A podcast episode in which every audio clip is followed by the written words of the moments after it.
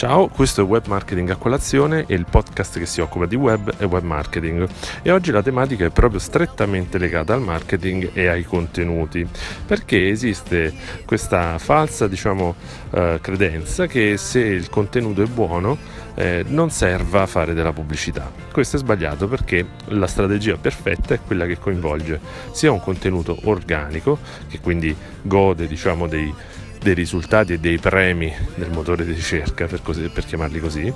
sia della pubblicità a pagamento, tipicamente Google AdWords. La puntata di oggi prende quindi spunto da un articolo comparso su searchengineland.com dove si danno 5 spunti per migliorare la propria campagna legata ai contenuti. Allora, eh, si fanno diversi esempi che riguardano sia la pubblicità su YouTube, sia nel caso in cui ovviamente i contenuti siano video, sia la pubblicità su Gmail, importantissima e spesso trascurata, per intercettare comunque le mail inviate dai propri concorrenti ai, agli utenti di Gmail e sia le campagne di remarketing con delle tecniche per diversificare il tipo di contenuto che viene proposto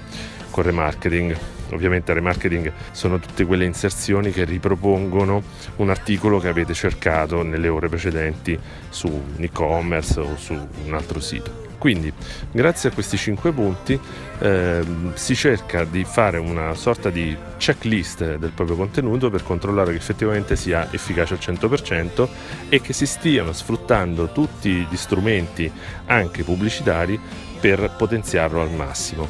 In qualche modo cerca di fornire quindi gli strumenti guida per non incappare in quelle che vengono definite oltreoceano come vanity metrics, ovvero le metriche di valutazione di qualità del proprio contenuto eh, esclusivamente sulla base di mi piace, eh, condivisioni, visualizzazioni, insomma metriche legate sicuramente al um, gradimento da parte dell'utente, ma che poi non si convertono in azioni utili come iscrizioni, acquisto o comunque lo, l'obiettivo che abbiamo nel momento in cui cominciamo